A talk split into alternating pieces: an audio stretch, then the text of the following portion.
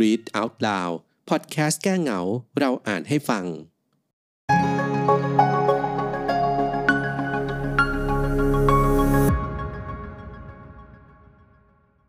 นกพัฟฟิน น่ารักน่าชังบนผาชันชายฝั่งแอตแลนติก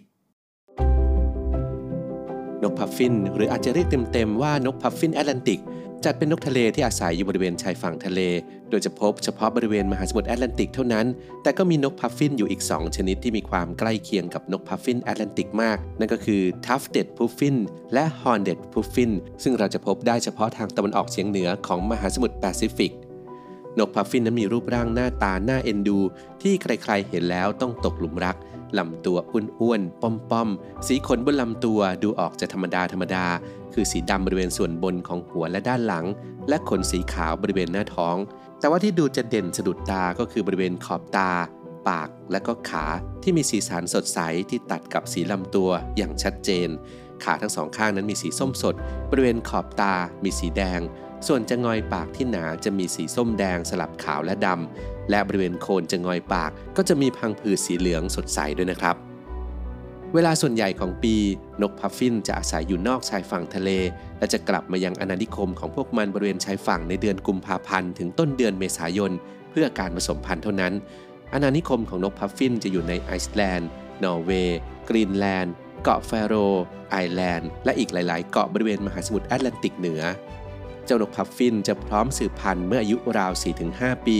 โดยที่พวกมันจะจับคู่ผสมพันธุ์ในฤดูหนาว จากนั้นก็จะกลับมายังแหล่งอาศัยที่เป็นหน้าผาสูงริมชายฝั่ง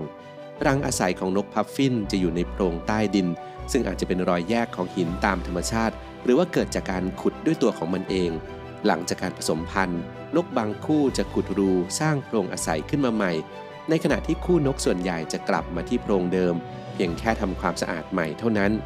วิธีการสร้างรังของนกคู่รัก จะมีนกตัวหนึ่งทำหน้าที่ยืนเฝ้าระแวดระวังภัยอยู่หน้าปากโพรง ส่วนอีกตัวหนึ่งก็จะขมักขม้นขุดดิน และเขี่ยก้อนดินก้อนกรวดออกจากโพรง ซึ่งมันก็อาจจะไปสาดโดนตัวที่ยืนเฝ้าปากโพรงอยู่บ้างนะครับ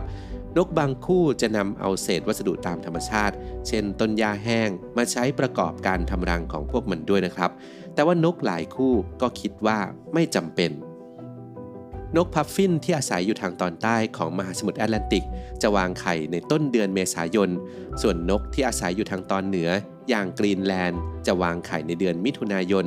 ตัวเมียจะวางไข่ปีละหนึ่งฟองเท่านั้น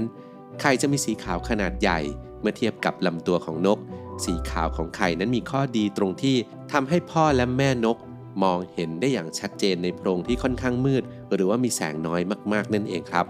ทั้งพ่อและแม่นกจะมีแผงอกที่ปราศจากขนสำหรับกกไข่ทำให้ไข่นั้นได้รับไออุ่นอย่างเต็มที่ พ่อและแม่จะสลับกันกกไข่ การกกไข่แม้จะเป็นภาระหนักของพ่อแม่นก แต่ก็เป็นโอกาสที่พ่อแม่ได้หลับพักผ่อนในโพรงที่เงียบสงบอย่างเต็มที่ด้วยนะครับ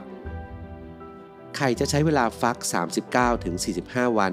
หลังจากฟักออกจากไข่ ลูกนกก็สามารถที่จะยืนได้อย่างรวดเร็ว ขนของพวกมันปุกปุย แต่ยังเป็นสีดำเทา ขาว ในช่วง2องสาวันแรกนี้ ลูกนกก็จะกินอาหารโดยตรงจากปากพ่อและแม่ แต่ว่าหลังจากนั้นไม่นานก็จะสามารถจิกอาหารกินจากพื้นได้โพรงอาศัยเป็นที่ที่ปลอดภัยที่สุดสำหรับลูกนกอย่างน้อย 6 สัปดาห์ที่พวกมันต้องใช้เวลาอยู่ในนั้น แต่ว่าหลังจากนั้นพวกมันก็จะได้รับอิสระให้ออกมาเห็นโลกกว้าง นอกโพรงอาศัย และออกไปว่ายน้ำในทะเลได้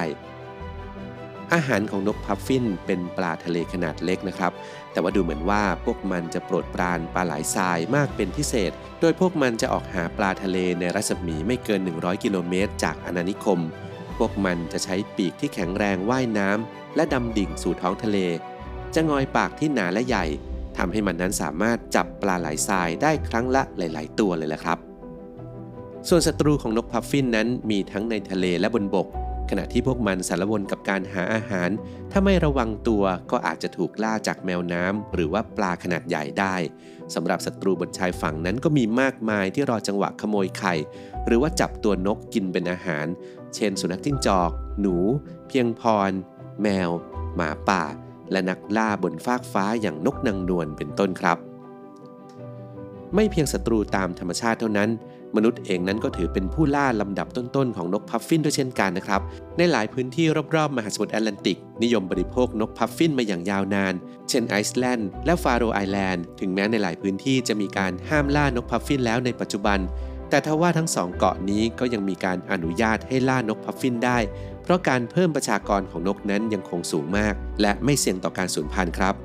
ไม่เพียงเนื้อเท่านั้นนะครับที่นำมาประกอบอาหาร แต่ว่าไข่ของพวกมัน ก็ได้รับความนิยมเช่นกัน ส่วนขนนั้นก็นำมาทำเป็นเครื่องนอนที่ให้ความอบอุ่นได้อย่างดีเลยละครับ ด้วยความน่ารักของนกพัฟฟินบวกกับจำนวนมากมายมหาศาลเวลาที่พวกมันอยู่รวมกันเป็นอาณานิคม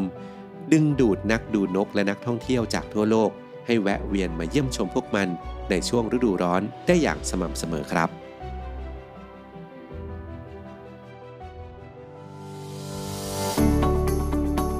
จาก NSM Science Magazine สื่อเพื่อการเรียนรู้วิทยาศาสตร์สำหรับเยาวชน